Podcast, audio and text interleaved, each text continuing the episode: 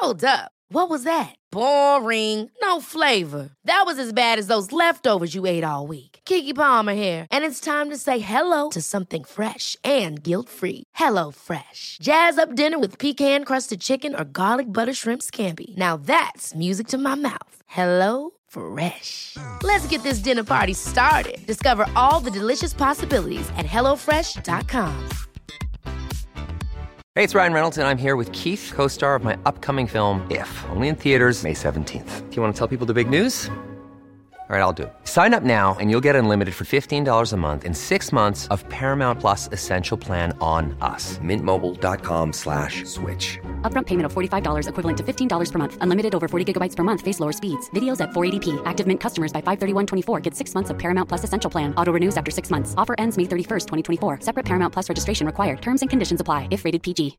Imagine the softest sheets you've ever felt. Now imagine them getting even softer over time. That's what you'll feel with Boll and Branch's organic cotton sheets. In a recent customer survey, 96% replied that Bowl and Branch sheets get softer with every wash. Start getting your best night's sleep in these sheets that get softer and softer for years to come. Try their sheets with a 30-night guarantee. Plus, get 15% off your first order at bollandbranch.com. Code BUTTERY. Exclusions apply. See site for details.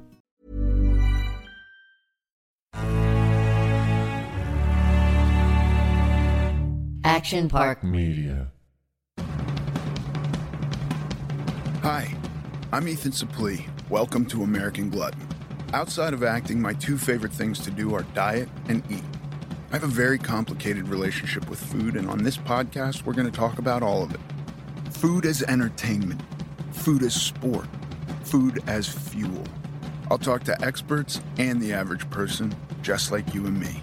I hate to ask you to do anything, but if you're enjoying this show, please take a moment to like, subscribe, rate, review, all of the above on whatever app you're getting it from. Today on American Glutton, my guest is Matt Starr. Matt is an artist, filmmaker, and poet, and he's here to talk about his journey through body dysmorphia and unhealthy habits to the more balanced ways he lives his life now. You can find Matt on Instagram at Matt Starr. Matt Starr, welcome to the American Glutton podcast. Thank you so much for having me. Dude, I um growing up having food and body issues that I had, I felt so isolated. It was nothing I ever talked to about with anyone. And so m- my parents, when they would try to discuss it with me, I would shut down because it was coming from this authoritative, like, here's what you need to do for this problem that we perceive in you. And so, and then even as an adult, I was not comfortable talking about this shit with anyone except for maybe eventually my wife, um, which was also a very hard thing to to break through. My point is, and not to be too long winded on this, um, I become fascinated whenever I hear anybody who isn't morbidly obese that has any relationship that isn't just I eat what I want to eat. Do you know what I mean? And so, Totally. like talking to you, uh, uh, uh, finding out that that you, who I would just look at and go normal guy, has anything that's abnormal with food or with any of that in that universe, exercise, your body. It's fascinating to me. I, I'm obsessive. It's crazy because, like, you know, I've been listening to your podcast, which is why I reached out. And um, everything you're saying is like check, check, check. It's my, it's my brain. Which is wild. I, it's wild to me too because Yeah. I look in the mirror and it's like I know what I see, but it's also like Shallow Hal sometimes where it's like I'm. It's body dysmorphia. Yeah. my whole life, and only now and over the past few years do I have the language for it. Right. But no, I grew up chubby. You know, not that cute, not that cute to me. But whatever was the reality was was it was my reality. Yeah. and I was so keenly aware of other boys' bodies, not in a sexual way, just like I was so keyed into like what a skinny person looked like Yeah. and was fixated on that and wanted that because I knew that I wasn't that. But at like a really crazy young age, like I must have been seven, and I wouldn't wear jeans because I thought jeans. I mean, this is a seven-year-old's mindset. I thought jeans made my thighs look big. It's amazing. It's insane. So, and Yeah. social media wasn't around. Like, where were these ideas coming from? Yeah. And I really, and I wasn't morbidly obese. I was just like a chunky little kid. Right. I and and and and like and now I don't even have uh, the I can't even I don't trust my view on these things at all because I go like, well, when I was a little kid, there were no chunky little kids, or there was a normal version of chunky little kids, which all kids grow kind of wide and then tall, and this is like how kids grow. And being a parent, I see that, and and I'm struggling against my own fears as a parent, like well, shit, are we feeding them too much? And my wife is like, chill out, dude. This is normal. This is like how kids do it. Um, but yeah, same thing. Like as a little kid, worried about what I wore, worried about how it fit. God forbid anybody asked me to tuck my shirt in because then it revealed like that my gut hung down, like all of it. And it's just this crazy. And now I don't even I, I, I, the same thing you're talking about. Like I don't know how to process this because now I go like, well, it's all social media driven, but it wasn't then. No. What was driving it then? I, so knowing I was coming on here, I was I've been taking notes because it's been really fascinating for me to look back. Because listening to, again, one, I just want to thank you for being so fucking vulnerable and talking about this stuff because you know I Brene Brown it all the time because you know you have to dare. What is it? Dare greatly. yeah, Um, the more you talk about this kind of stuff, it strips away the shame. yeah, So the more I've listened to you and spoken about it over the past year or two with friends or people I'm dating, you know, it feels good, and people are like, "Oh yeah, me too." Not morbidly obese, but Which is it's just it's giving people permission to talk about it. Yeah. which has been amazing for me because I wanted permission to talk about it and not just use humor to kind of like joke about it. right. Um, but I've been trying to kind of figure out what the linchpin was for these obsess- obsessive thoughts. You know, I was an awful eater. My parents worked really late, so when they came home, you know, it was Burger King. It was fast food, but it wasn't just Burger King. It was everything at Burger King. So it was not just the double cheeseburger with extra pickles, and it was the soda with every single flavor Coke, Sprite, Diet Coke. I wanted it all. Did you have a name for that? Because we did that too, and I don't think we ever had a name for that. But it should have been some kind of soda punch, you No. know, or sangria or something like that. I don't know, but maybe it was just me. Like, you know, as a young kid, I just wanted good value. Yeah, and you know you can get it it was all free um but you know i i just like ate like a dog Yeah. i never let food go and i just ate so much of it and i was eating poor i didn't i didn't again i was a kid i had no concept that you literally are what you eat and i felt awful all the time and then i looked awful Yeah. and then i was wearing like a dan marino jersey for two years this oversized dan marino jersey because you can hide in because it. you know like man boobs and i was just so self-aware at such a young age of what didn't feel good and what didn't look good Yeah. and yeah i was hiding it for years and and then there comes the issue for me of nature versus nurture. And and i like you know my brain wants to go it's all this or it's all that. And then i look at the the literature on either one and go like yes i can believe this. Yes i can believe this. But then i go like no it's got to be somewhere in the middle because we do we participate in the things that we're surrounded by i think naturally um, but then certain people have a tendency to participate more or use it in different ways or their body reacts in different ways. Like i could probably lay out 10 people who have the same inclinations towards food and then it's just expressed differently physically yeah. you know? So then i don't know. What do we do? For me i mean oh, i feel the healthiest i've been i think over the past year in my entire life.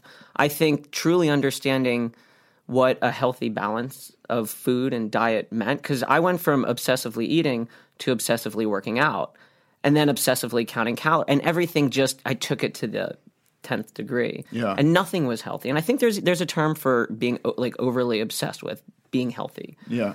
Um but for me, it really has been balance, balance in everything, balance, and because you know I'm a vegan, um, and I'm a gluten, I'm gluten free as well, mostly. Um, but it's really processed stuff. It's the processed stuff, I, especially with gluten, I really try to stay away from because it makes me feel awful. yeah I feel really awful. But Did you find that you required? I mean, was that was that something you did? How long ago did you make these dietary so changes? so I ate really poorly growing up, and you know my mom was trying to you know get me to eat healthy stuff, but why when I had when I could eat Burger King or I could eat you know Lunchables. Yeah, Um, my dad was a vegetarian my whole life, and you know I just ate poorly. And then when I get to college, I just didn't want to eat meat and Yeah. I didn't have to. So I gave it up. Okay. I didn't really think twi- twice about it. And it was all about how I felt. It was not about the environment. It wasn't about the animals at that time. And then Yeah. I became educated. I was like, oh, this is just good. Right. For everything. Sure. Um, and I never really craved it. And then I- Have you when you do you you said you're mostly gluten free. mostly gluten free. So when you eat stuff with gluten, do you notice a very quick reaction to it? I'm not, you know, I don't have an allergy. Um, and the gluten thing is kind of complicated for me because I gave up. So I was on, we can talk about it, but I was on Adderall for almost 20 years Okay. and I couldn't get off it. And if, you know, I definitely had an addiction. I never abused it. I never really did more than I was supposed to. I just, you know, when you're given it at such a young age, you just, it's like vitamins, it's just a part of you. So I just took it and took it and took it and never thought to not take it. And eventually, when I got older, I was like, man, I don't feel good taking this stuff. My heart's racing. I'm like angry. And I was finally, I became self aware about it.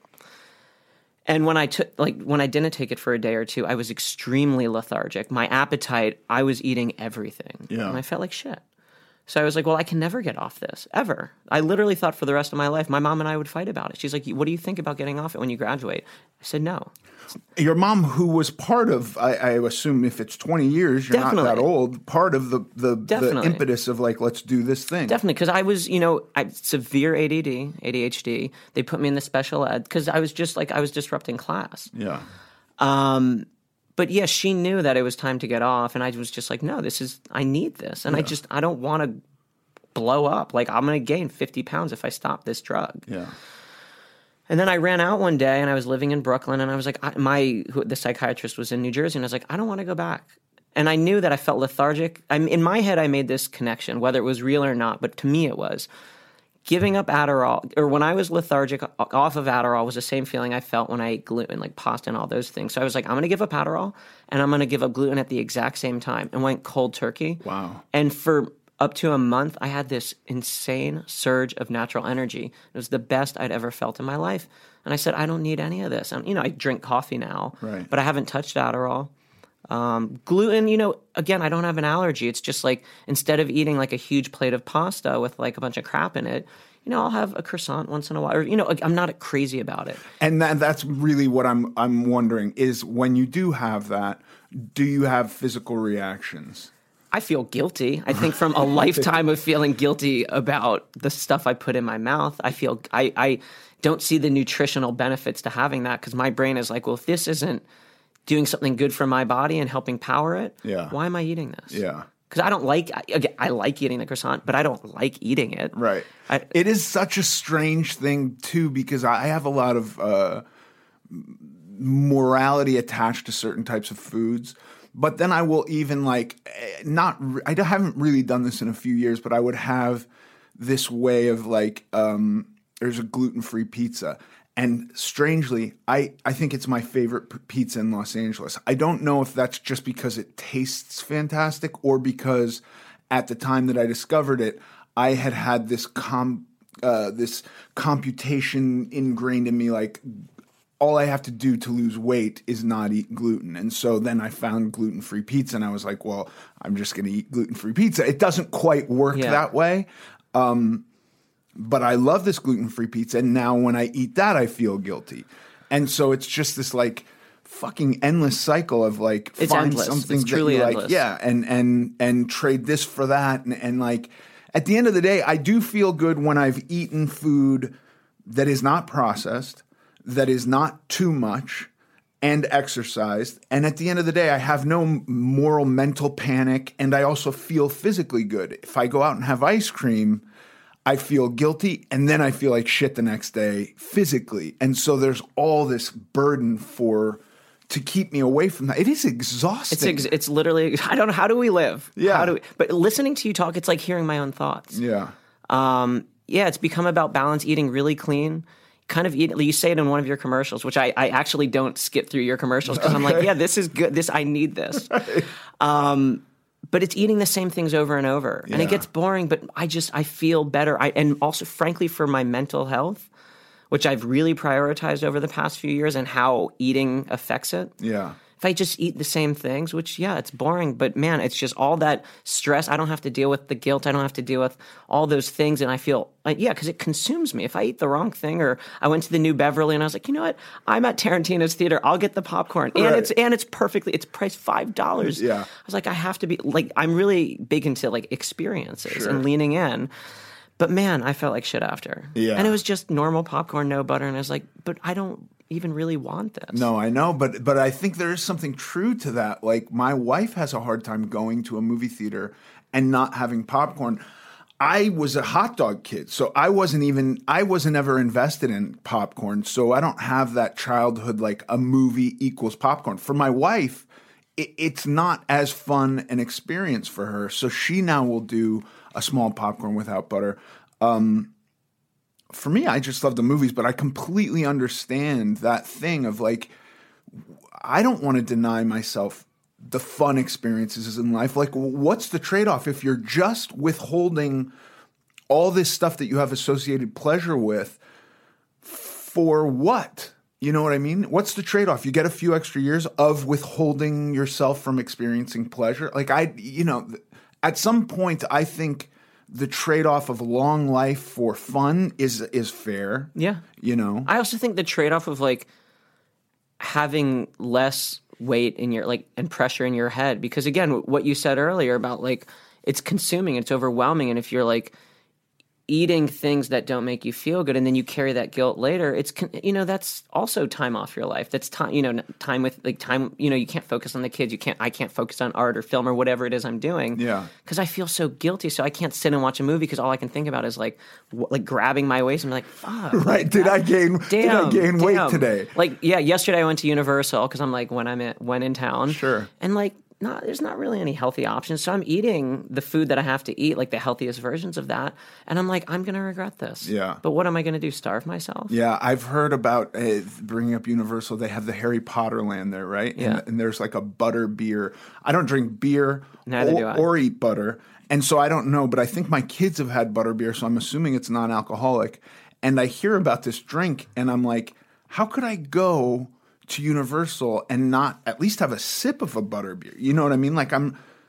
I'm not breaking my sobriety. It's fucking with my diet because I assume it's got butter in it. But like, I'm gonna do that. It's basically butterscotch. It's hundred percent sugar Yeah. and butterscotch. Sounds it's fucking it's awesome. fucking delicious. Yeah. I, I had it.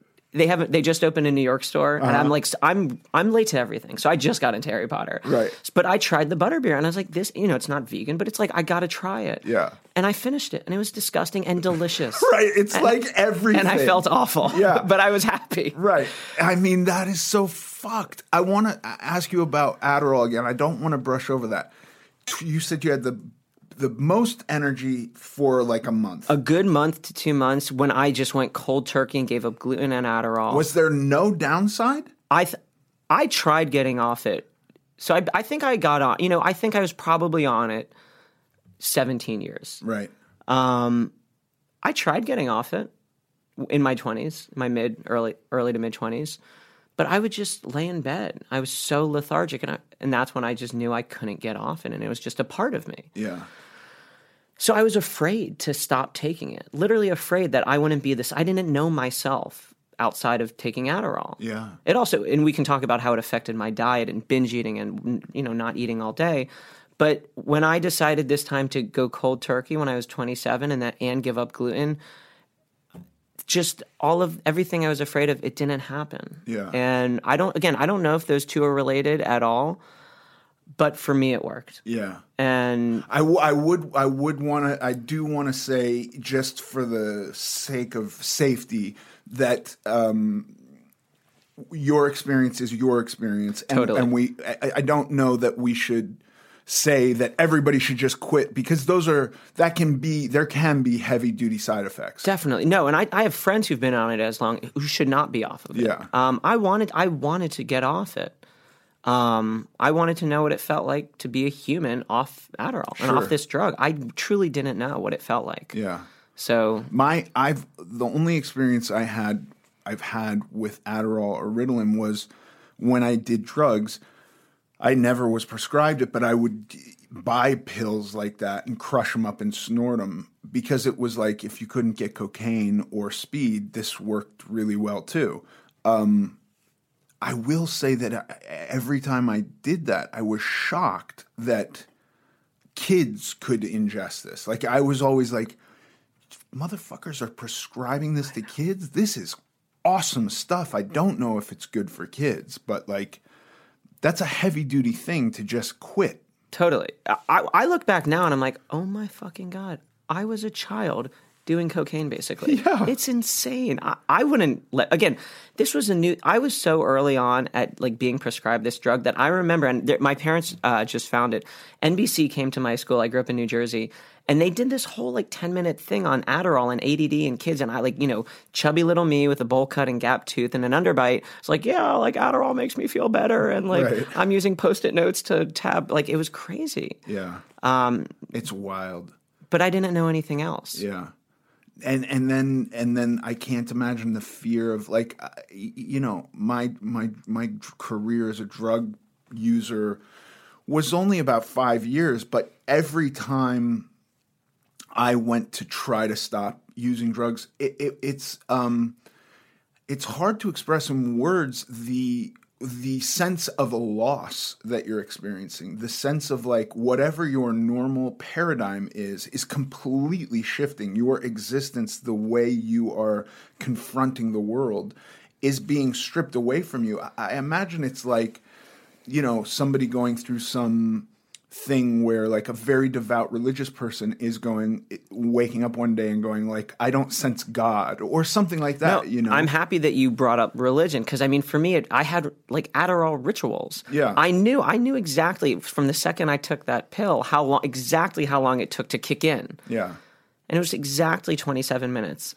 And I would wait to go. You know, I would have a bowel movement. Yeah. I felt amazing, and then I went to the gym. right And I just like I had these rituals, and overnight I had to create new rituals. Yeah. And now I have them with coffee and re- whatever. But but it was uh, in a sense religious. Yeah, I think those rituals are so important. I think so, for for a healthy lifestyle, totally. yeah, I- totally. I, mean, I if I deviate from my my my structure that I've cr- kind of created for myself to keep me in line with what I've deemed good for right now, right? Uh, you know, these words "good" or "bad" are so subjective, but like f- the path that I'm on today, the deviation gets dark. You know, if I miss the gym, the day is not as good.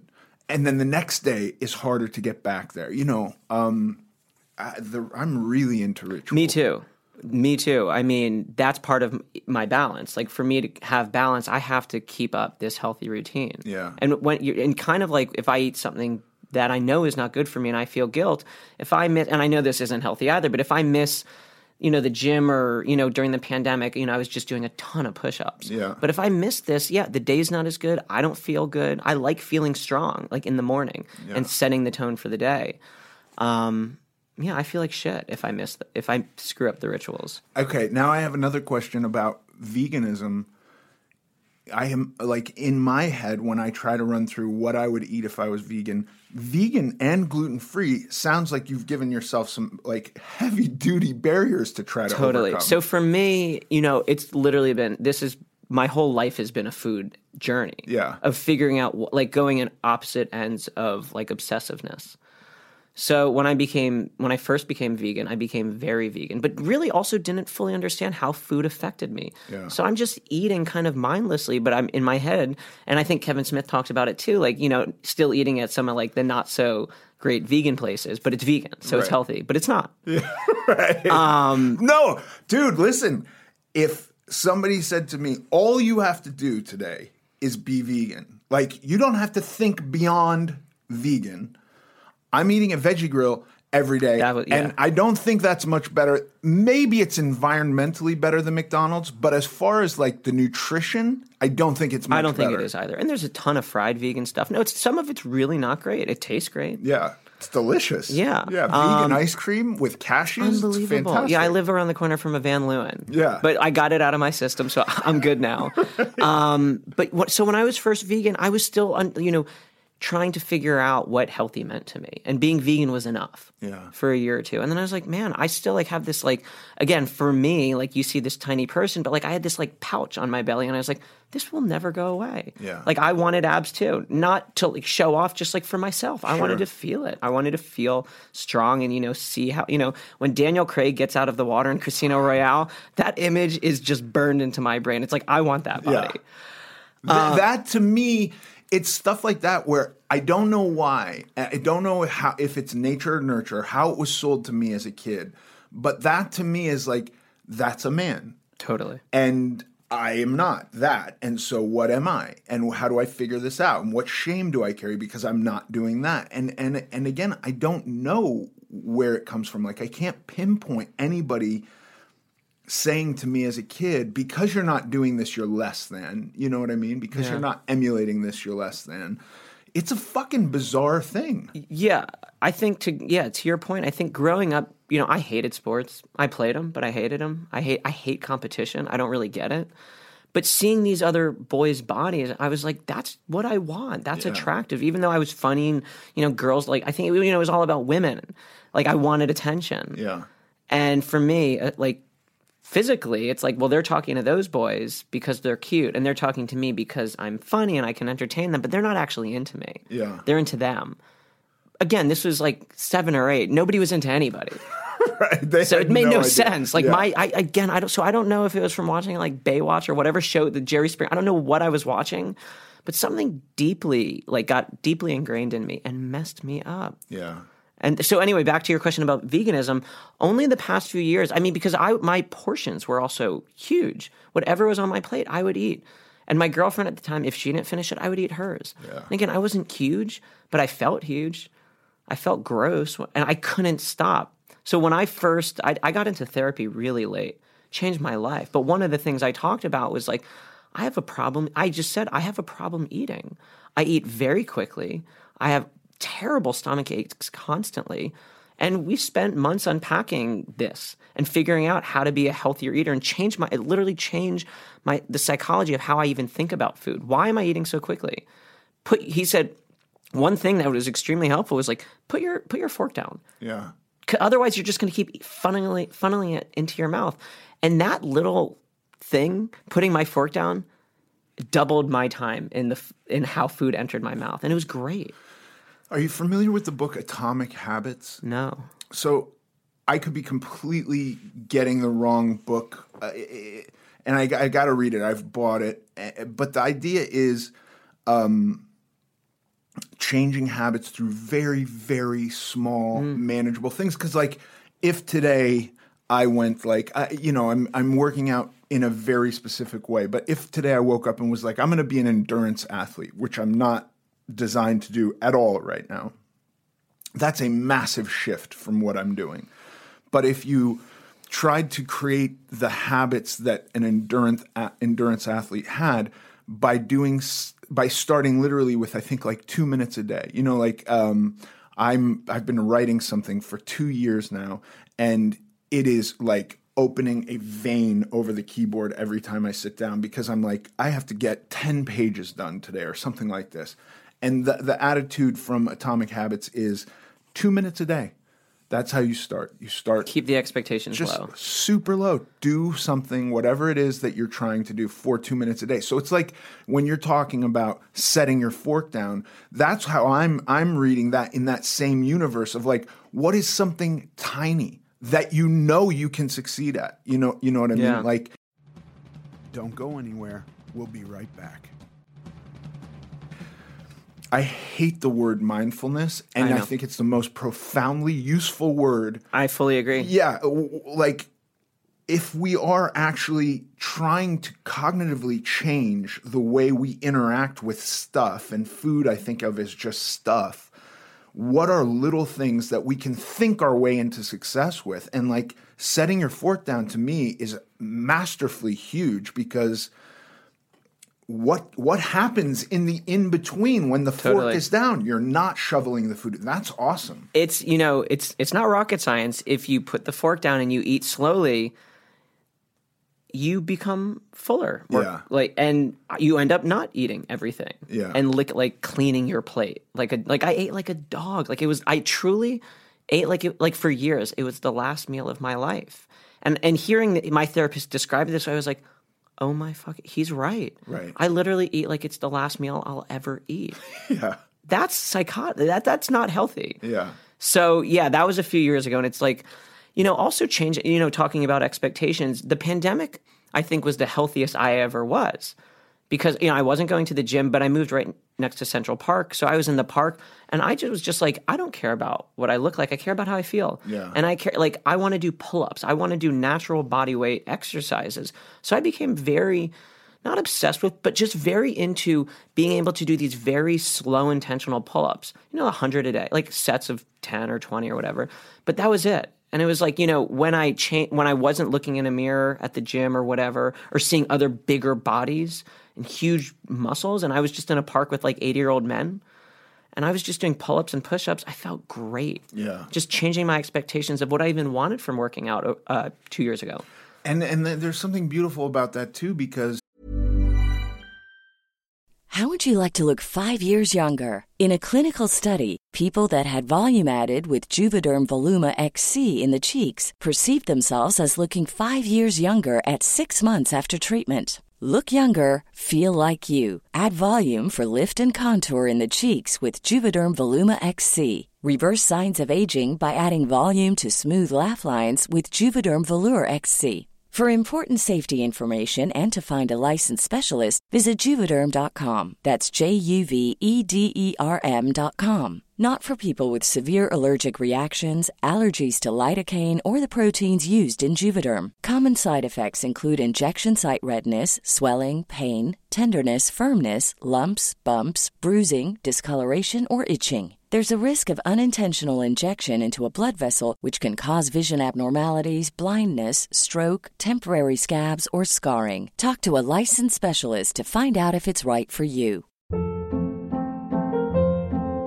Hold up. What was that? Boring. No flavor. That was as bad as those leftovers you ate all week. Keke Palmer here, and it's time to say hello to something fresh and guilt-free. Hello Fresh. Jazz up dinner with pecan-crusted chicken or garlic butter shrimp scampi. Now that's music to my mouth. Hello Fresh. Let's get this dinner party started. Discover all the delicious possibilities at hellofresh.com. A lot can happen in the next three years. Like a chatbot may be your new best friend. But what won't change? Needing health insurance. United Healthcare Tri Term Medical Plans are available for these changing times. Underwritten by Golden Rule Insurance Company, they offer budget friendly, flexible coverage for people who are in between jobs or missed open enrollment. The plans last nearly three years in some states, with access to a nationwide network of doctors and hospitals. So, for whatever tomorrow brings, United Healthcare Tri Term Medical Plans may be for you. Learn more at uhone.com. it becomes more pure you, you know like uh, there there it is hard and like i've been thinking about this a lot like i couldn't go to a gym for years until i'd lost an amount of weight where i i felt like i've accomplished enough to be welcome at a gym. This is all fucking bullshit. It's all bullshit. I, you know, I wish, and I think for as much as they annoy me, Planet Fitness is trying to create a space where it is welcoming to people, and and eh, certainly anybody obese should feel very welcome at a Planet Fitness. There's some other stuff where I'm like they're a little bit Nazi like on some of these rules, like you can't have a two gallon jug of water. Really? Which I'm like, I, I drink a lot of water. I don't need to grunt while I lift weights. I certainly don't need to drop weights, but I like to have a lot of water with me when I work out. And this, I saw there was like some shame in carrying. I've never, I've never seen around. that rule. Very weird.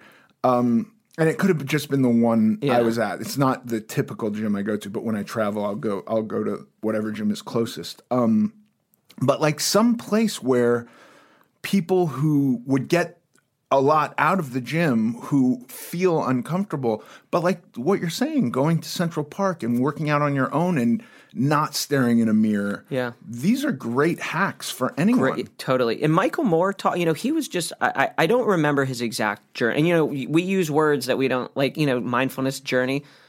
but that's exactly what they are. Yeah. I, I always preface when I use the word journey with a friend, I hate this word, but I'm going to use it because I feel like listening to your journey, and that's why I reached out Yeah. because it was inspiring.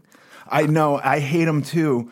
And then when you think about the, the cliched sayings where like the journey is the destination, also true. It's all true. Unfortunately, It's, just it's been true. co-opted by a certain kind of Yes. person. That's Right. And and like I don't I don't see myself as that type of person. I don't see myself as like a mindfulness person at all. And yet the thing that's helped me the most is being mindful. to- mindful. When I I live in the future, it's probably where all my neuroses comes from.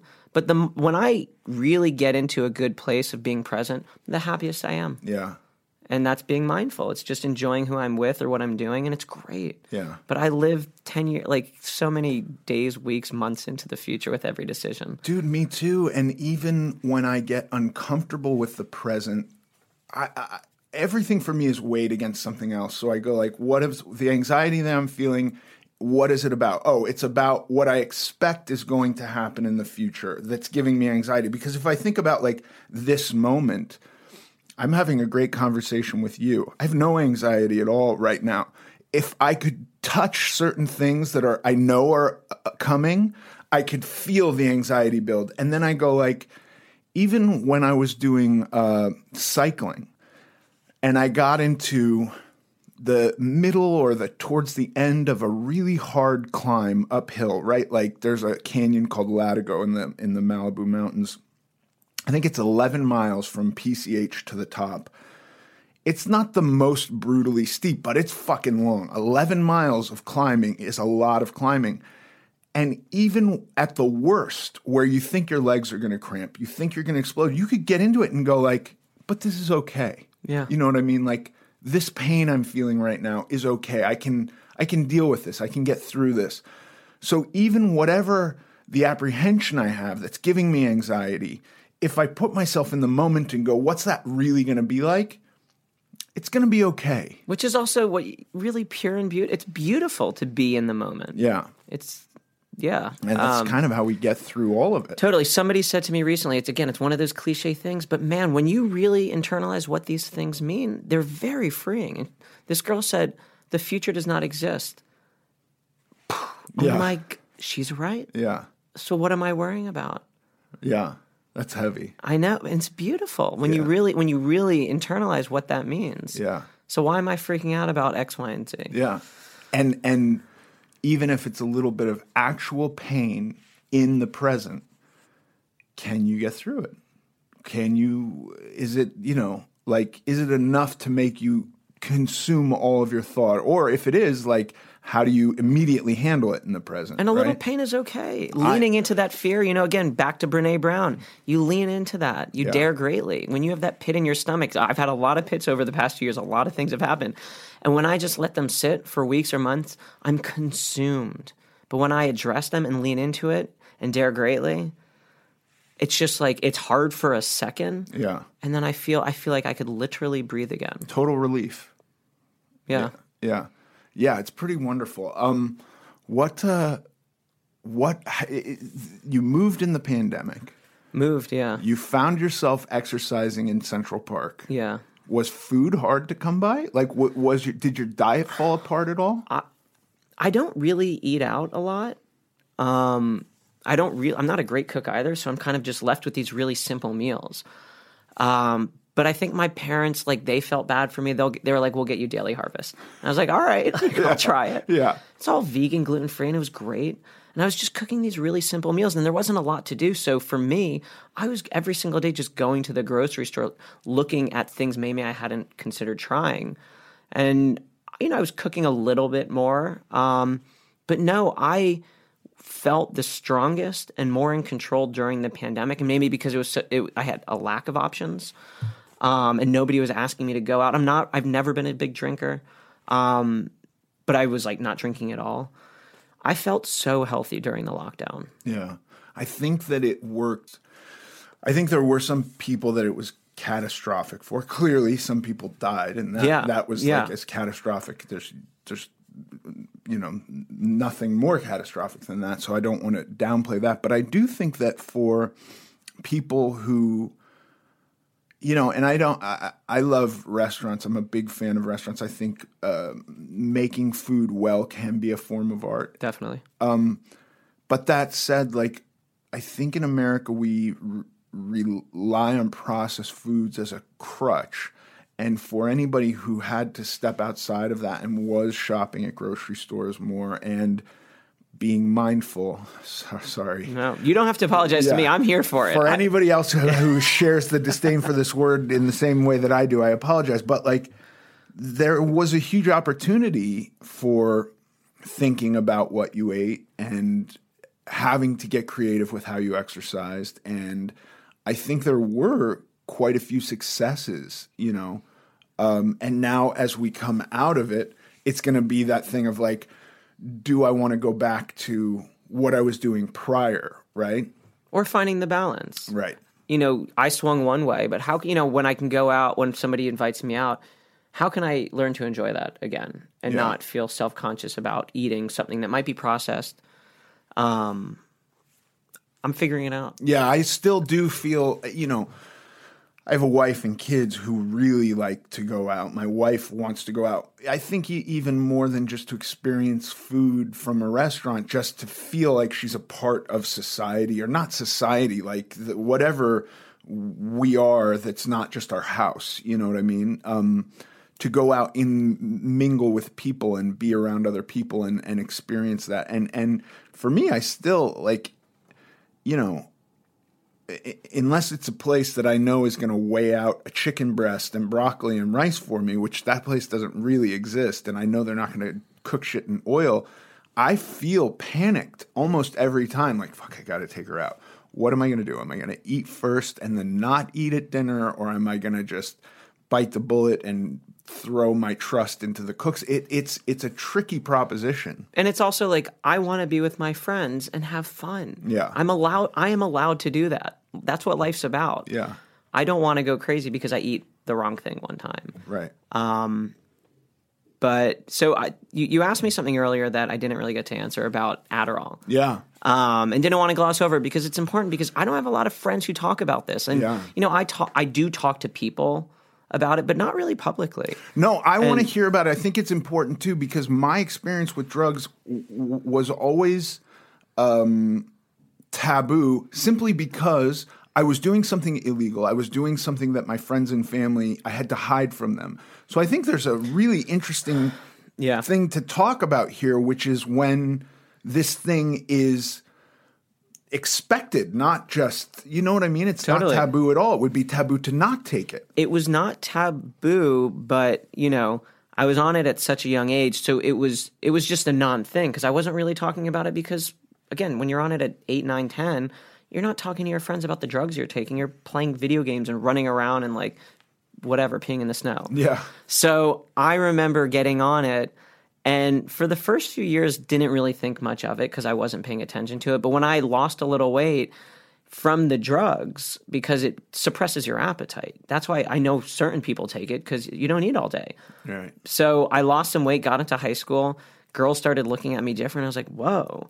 So it's creating these like synapses in my head where it's like skinny, good, girls like skinny. So I'm like, like again, now I can look back and understand this. But I was like, I'm never gonna get off this because I like not being the size that I was. Yeah. And but the trade off was no appetite all day. You know, I might have a light dinner with my family, but then at lit- midnight, I'm downstairs with a massive bowl of cereal, a huge scoop of peanut butter, a huge scoop of jelly. Like I was doing these crazy concoctions, which were disgusting. But I was I was eating, I was stuffing my face at midnight, waking up with awful stomach aches, and I never put two and two together until years later Right. because I didn't want to know. then that's literally when the pill would wear off. The pill would wear off at night, The and I, my comes. appetite would come back, and I'd stuff my face. Yeah. And it was awful, but I didn't know. I didn't know. I wasn't making the connections at the time. I was just eating when I was hungry, and not when I wasn't. Right. And are you still able at that point to have such a small window of hunger that you're not even eating so much that you're gaining weight? You're still losing weight. It's. It, I. I think I got stuck. It was this weird liminal thing because you know when you eat really late at night and it just sits in you, so you're waking. So I wasn't. Again, I was. I was never huge. I was just like in my head. I was just like. I still I was puffy. I was like I had stomach. So and again, it was definitely body dysmorphia, which I now know. Yeah. Because I was always big in my head, and only till recently I'm like, oh wait, I look good. Like I'm healthy. Yeah, like this is great Yeah, yeah. Yeah, I mean- no, but like even e- taking my shirt off and I'm looking in the mirror and I'm like, I, I finally like what I th- I see. Yeah.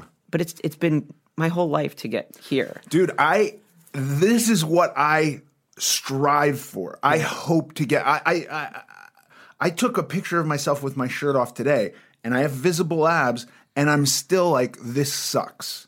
This is Yeah. not, you know what I mean? Yeah, like it, well, it's hard. It's me saying I like what I see is like that's that's good for me. Like again, there's I can name ten things I'd like to change and Sure. get like, but for me just to be even happy at a place where I'm happy and okay, like you know, I've heard you talk about going to the beach and Yeah. you know keeping the the shirt on and whatnot. I was the same way, and again, we were very we were. I'm sure we were different weights. Yeah. I was not a huge person, but I was so, I was so insecure. I was so self conscious. And what did I weigh? Maybe 150 but I, I, I just like my hip, my like whatever, the love handles, the you know man, like everything. And again, I don't even know if this is real. Like what I, but I perceived it as real. Sure. So I didn't want to take my shirt off. My thigh again. Why am I thinking about my thighs at age fifteen? Again, Yeah. social media wasn't around. Dude, I talked to uh, I had a buddy I just did a movie with, and he was telling me about, and he is beautiful. Like by every metric you could do, he is a beautiful man. And he was telling me about how when he was a kid, he took his shirt off once, and somebody made fun of him for being veiny. And for me, I'm going like. Every time a new vein is visible in my abdomen, I'm like fucking celebrating. I've se- when I see a vein in my arm, I'm like, th- that's when I'm at a good. That's Dude, when I feel good. It's the best. Seeing veins is the best. and so he was like, "No, I never took my shirt off after that. Once somebody said I was veiny, I I hated seeing veins, and I never and I and I'm just going like, this is so fucked It's so fucked. because there's no way to win. There's no winning. Yeah. No, the ve- I want the veins. Me too. I want the veins. It's it's it's. Fu- this is my first time saying this out. Like hearing somebody else want the ve- like this is.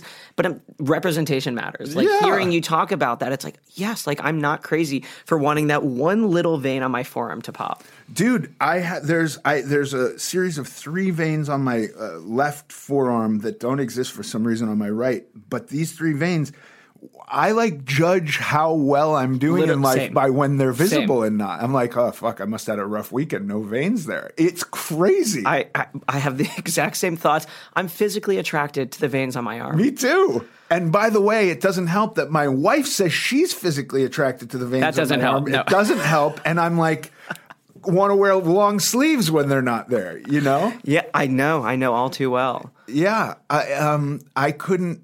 I cou- This is just. I mean, it's basically just mental fucking bullshit. It's mental bullshit. that like I think spotting it is a big part of like not letting it haunt you anymore. Talking about it is a big part. I think it. that's the answer. And I think that's why this podcast and your journey and story and everything is so important because I, the more I talk about it, the better I feel about it. Me too. And my r- expectations become a little more realistic. Yeah. When I don't talk about it, that's when the shame builds. That's when I go through spirals in my head.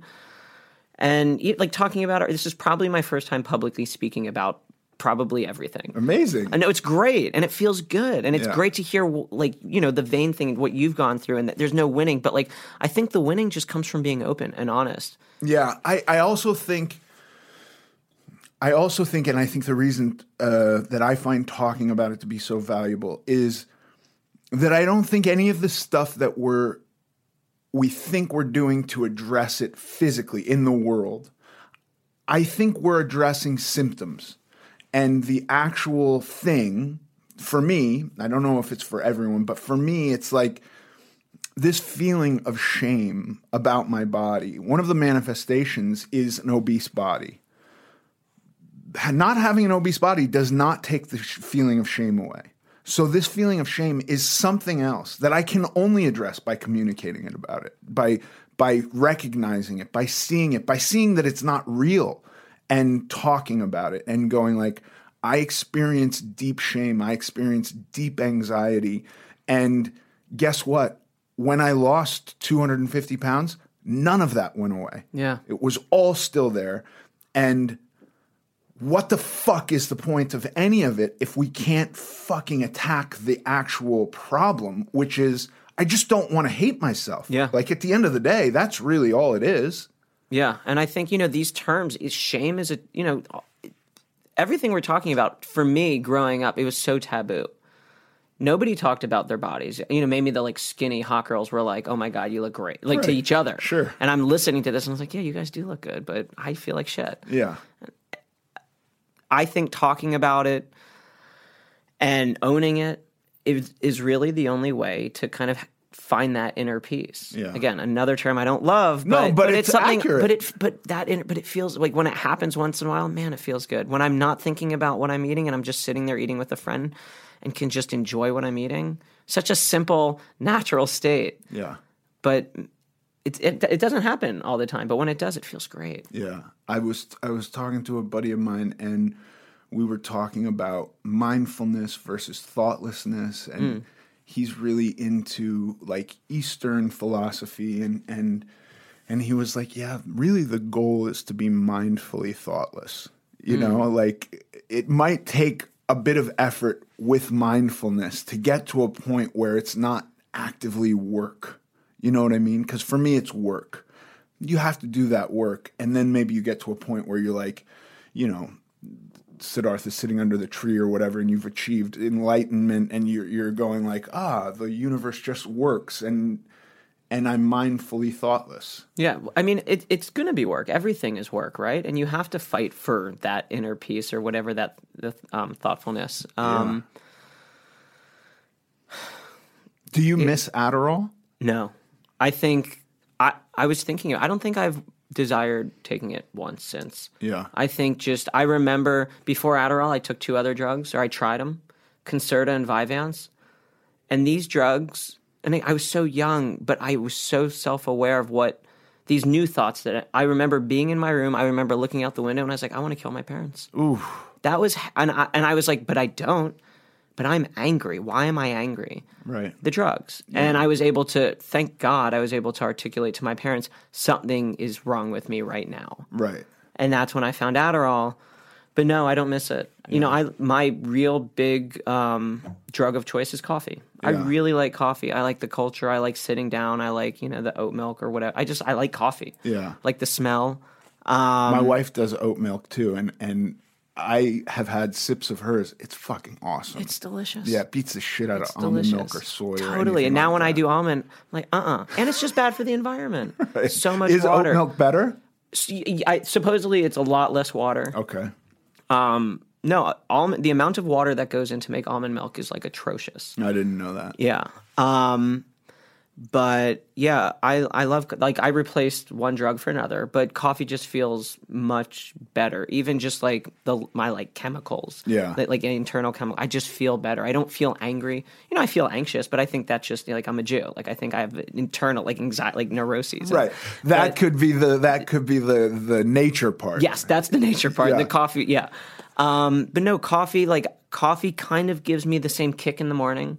I like the ritual of making it, drinking it, you know, going to the bathroom, running to the gym. Like I like that process. Yeah, I don't mind the sh- the, the trade off. I really don't. Um, being a sober guy, being a guy who Do you drink coffee though? Yes, I do. Every day I start my day with Same. coffee. I can't. I, there were times in my life where I would be able to drink coffee all day long, and now I will say at work. You know, sometimes we go and we start work at 5 a.m. on Monday, and by Wednesday we're now doing splits, and we're coming in at two in the afternoon and working until 4 a.m. And and when the schedule shifts like that, I do have coffee late in the day. Yeah. because I normally in bed by nine o'clock. Yeah. But if I'm having a normal day, I, I just drink one cup of coffee. That's a day. great. But I don't miss that cup of coffee. Like that cup of coffee is gonna happen come hell or high water. I would like to be down to one cup. I do like three cups. Yeah. Um, and I'm I'm I'm an anxious person, and I know that the coffee exacerbates it. But again, for me, that I'd rather have those three cups of coffee than that 30 milligrams of Adderall. Right. Yes, I think that's probably like even scientifically, you're you're better off Yeah. physically. Um, I think the uh, the trade in ritual is something maybe we haven't talked about a lot on here, but I think it's pretty pretty valuable um, because I think if I look through all of the things that I've done that I found to be ultimately harm, harmful to myself, they were all ritual based. It was a lot of like um, being out late or you know early into the morning and going home and stopping at fast food on my way home. That was something I did for years. Um, drugs all have a ritual to them. How, you know, like how you talked about knowing 27 minutes. I did drugs that kind of hit me a lot quicker than that, but it was like setting it up and anticipating when that's going to happen as you're doing them. And, and it, there is a ritual to all of it. And shifting into becoming a sober person, there's a ritual to being sober and associating with sober people and meeting with them and discussing mm-hmm. this stuff. And with food, having a new ritual where, like, I, I really love what you said about setting down the fork. I, ha- I hadn't thought about that before, but I know, like, if I don't portion out what a meal is supposed to be, I will just continue eating, Same. and I will just shovel the food in my mouth. So I, the way I do it is I just go like, "What is this meal? This is this meal, and this is where this meal ends." But I don't think about the food unless I force myself to. And I think the idea of setting the fork down so that you're having gaps in between the bites, that's something I'm for sure going to steal and try. Do it. It's all, I mean, because you're just pacing yourself out. Yeah. And, it, and it, it makes each bite more intentional because you, the it's so crazy. It's this tiny little thing, but it's it's a massive. It totally flipped the way I ate. Yeah. I I'm just I'm so much more intentional with each bite. It slows me down. Yeah. I appreciate the food more. I'm not just eating to get it into my stomach and move on. Right. It's awesome. And I think that that's something small enough that like I could, you know, if you said, if you said to me like I want you to double portion your food but only stop at halfway. That to me is like I, I'm not going to succeed. I know I'm not going to Mm-hmm. succeed. I, I might be able to f- uh, fake my way through that a little bit, but eventually I'm going to fail that. Setting the fork down, I, I know in, be- if, I, if it was like I'm going to set the fork down in between each bite, I know I can win. It's simple enough that m- the average person can do that. Yeah. It's not, you know, it's not go to the gym every day at 6 a.m. Just set the fucking fork down. Right, but but guess what? Set the fork down could become the foundation Totally. for going to the gym every Totally. day. It's these kind of switching off of rituals, Totally. and that's a good ritual. I want to talk about one thing that you said because we have very similar narratives, except almost opposite. Yeah. Like you were going to fast food at like what, 12 a.m., 2 a.m., whatever. Sure. But I told you I was obsessively healthy, and I and I learned in high school, like I, I just like I I I had this unhealthy relationship to productivity. Early to bed, early to rise. Yeah. So I was obsessive about like going to sleep early so I could wake up and run to the gym. I would go to the gym twice a day sometimes in high school, and I wasn't even playing a sport. I stopped playing, but I was obsessed with working out. So for me, my ritual was like go to sleep really early, wake up really early, go to the gym for like two hours. I don't know why. It's not like I don't know why I needed to go to the gym for that long. Yeah. And then run home, go to school, go back to the gym, and then go, like go to sleep. Like I, it, that was to me was unhealthy, and because I was prioritizing this really unhealthy routine, and these to me they were unhealthy rituals. Yeah. Now, now I look back and they were unhealthy. But I was pri- I lost a lot of like friend time. I lost a lot of fun experience, like teenage experiences. I didn't really. I went to some parties, but I was so obsessed with being healthy. Yeah. I like, and that's why you know, my nobody really drank in my family, so it was never like a thing in my life. And I was just, you know, I didn't want the calories. I didn't want. I never really liked the taste of beer, so I was fortunate. But um, but for me, I just I I realized I prioritized being so healthy that I lost so much fun. Yeah. Not fun drugs, fun drinking, but even just going to dinners, late night dinners. I just never, I, I rarely did for years of my life, Yeah. Which is also not that's not healthy. No. that's not that's a really bad balance. Yeah, I, I, I, yeah, no, I completely agree. I, I, I, I, this is what I struggle with most today is like having a family, having a wife, having people that I am responsible to that also socially I'm responsible to. You know what I mean? It's Totally. not just like I pay a bill and then I show up at their graduation. They they want a participant in their lives. And and like sometimes I do structure my life where it's like I don't I can't do any of that stuff with you. You, you, you know what I mean? Like I'm gonna take my cooler of food and stash it in a locker outside of Disneyland and come back and eat throughout the day. That's something I would do. Yeah. That's something I should do. That's yeah. I actually want to not have to do that. You know what I mean? But then there's guilt of like, you know, and when I think through Disneyland, what can I eat there? The last time I was there, they had some fresh fruit, which was nice, and they had turkey legs, and I can eat that. And like, I suppose you could find healthy food. I think I, I think I recall seeing like um, sliced celery, which is great Yeah. for me. Um, but like there, there has to whenever I am too on the side that you were talking about during health, high school, whenever I am too invested in fixing myself to an to an extreme degree, the wheels come off at some point. Totally. And that wasn't just that that started in high school. I was figuring out how to have this quote like be healthy. I was really obsessed with being healthy. Yeah. Went into college, went into New York, and again, only a few years ago did I really say, "Whoa, Yeah. I'm not like I want to be a better friend. I can stay. I'm a. I'm 30. I can stay out late. Yeah. I mean, like, like, no, it was like true nerd vibes. I was like, so, a uh, switch went off, and I was just like, I need to have fun. Yeah. My friends need to know that I'm fun. Right. And they obviously do because they've been friends with me for years. But I needed to know that. Like, Yeah. I was, and give myself permission to have fun. Yeah. I have this weird thing in my head where it's like, if somebody doesn't give me permission to do something, sometimes I, it's so like therapy. An ex girlfriend said, "You should try therapy," and I said, "I can do that." I didn't. I didn't know. I just didn't grow up with that as an option. Nobody said you should try this. Yeah. But there was no stigma for me. I just didn't know it was for me. Right. And I did it.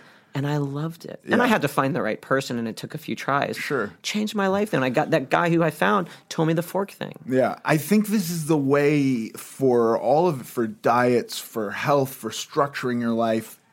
I I think it you know there is a bit of trial and error. There there is a bit of figuring it out. You you, you know what I mean? And there there is also like listen, if you have 200 pounds to lose, you might need to set a time for like okay for this period of time i'm not going to focus on having fun. It's going to be work towards this thing. But to have that idea of like i have to do this thing forever you know and i think that's where a lot of people get into trouble because there's so many diets that lead to rapid weight regain that it does become like for me for a long time i just was like resigned to the fact like well i'm dieting forever Yeah. you know which is like not fun for my family Yeah. you know they don't enjoy me only eating turkey breast on thanksgiving they don't like that they it bothers them you know For me, you know, again, I wasn't obese. I can only speak to, you know, feeling not healthy. sure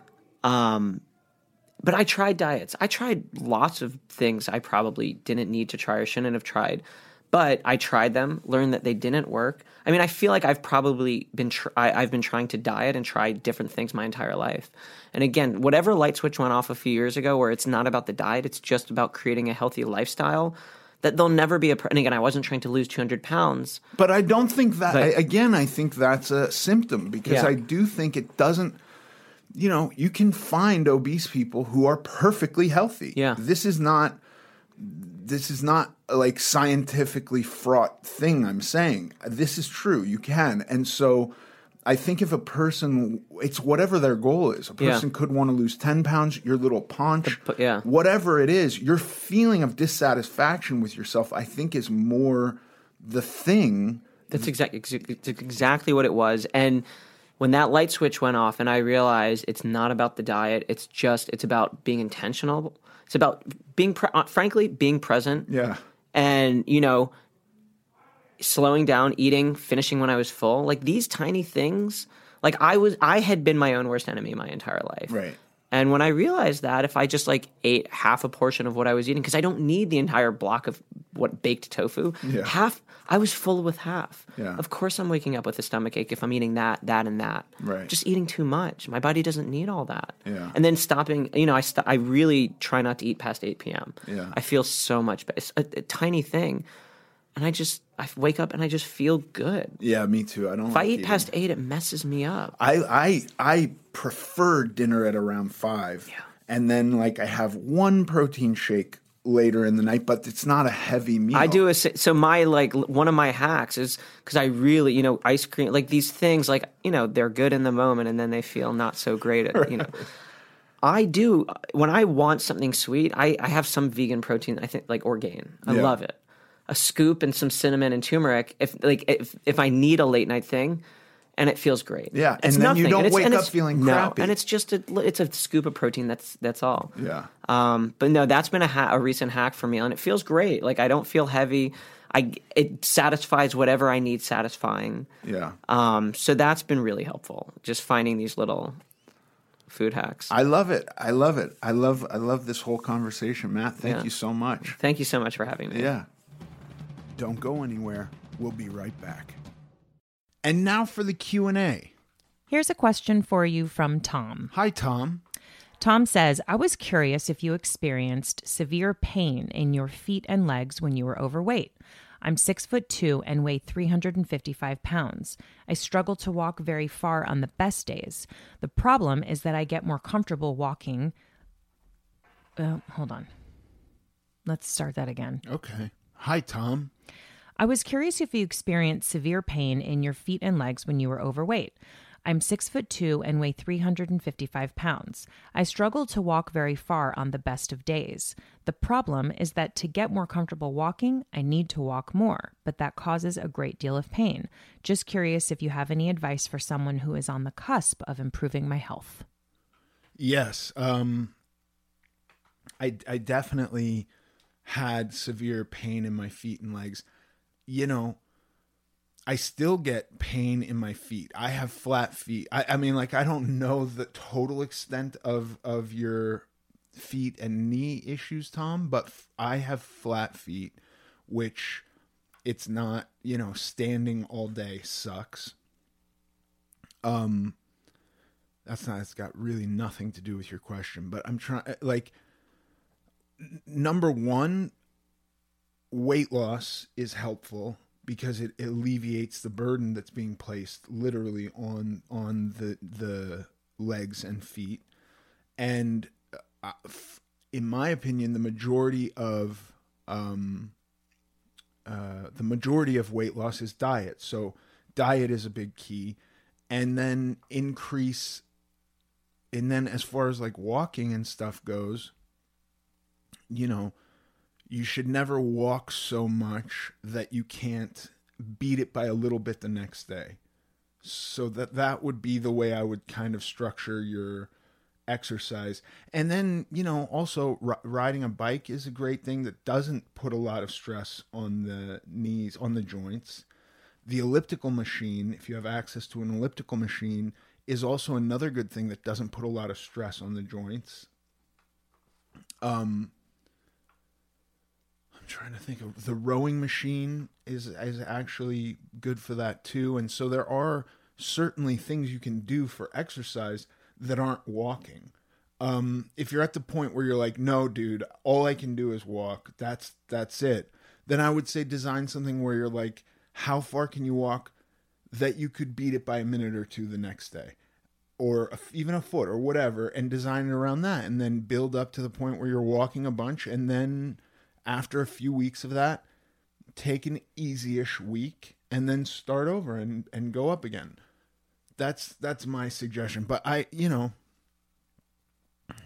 I, I for work sometimes I'm standing all day and my feet still hurt. Um, nothing like what I experienced when I was massively overweight.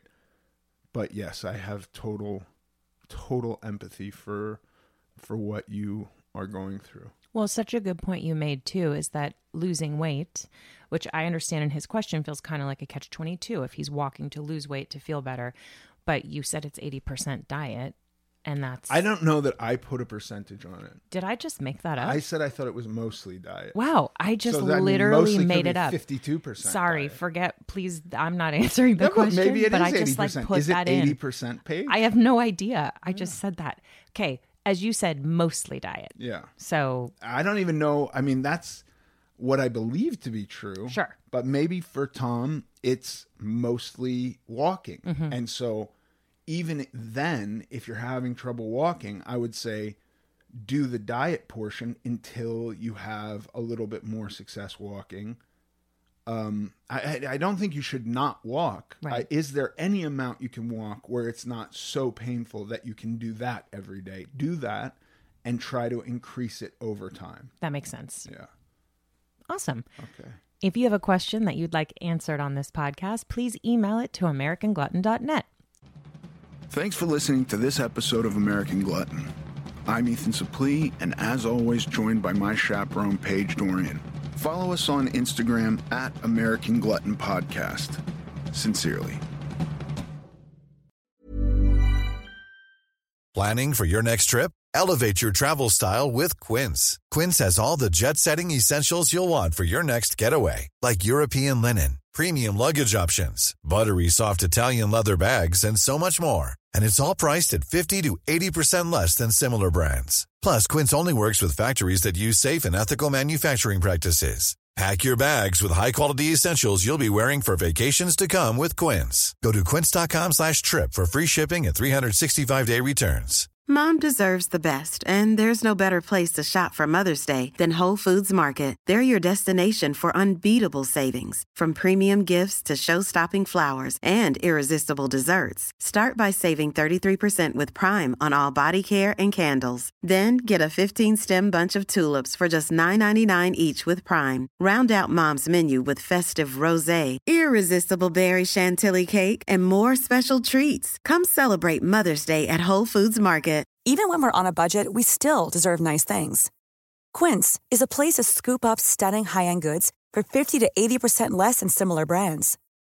They have buttery soft cashmere sweaters starting at $50, luxurious Italian leather bags, and so much more. Plus, Quince only works with factories that use safe, ethical, and responsible manufacturing. Get the high-end goods you'll love without the high price tag with Quince. Go to quince.com slash style for free shipping and 365-day returns.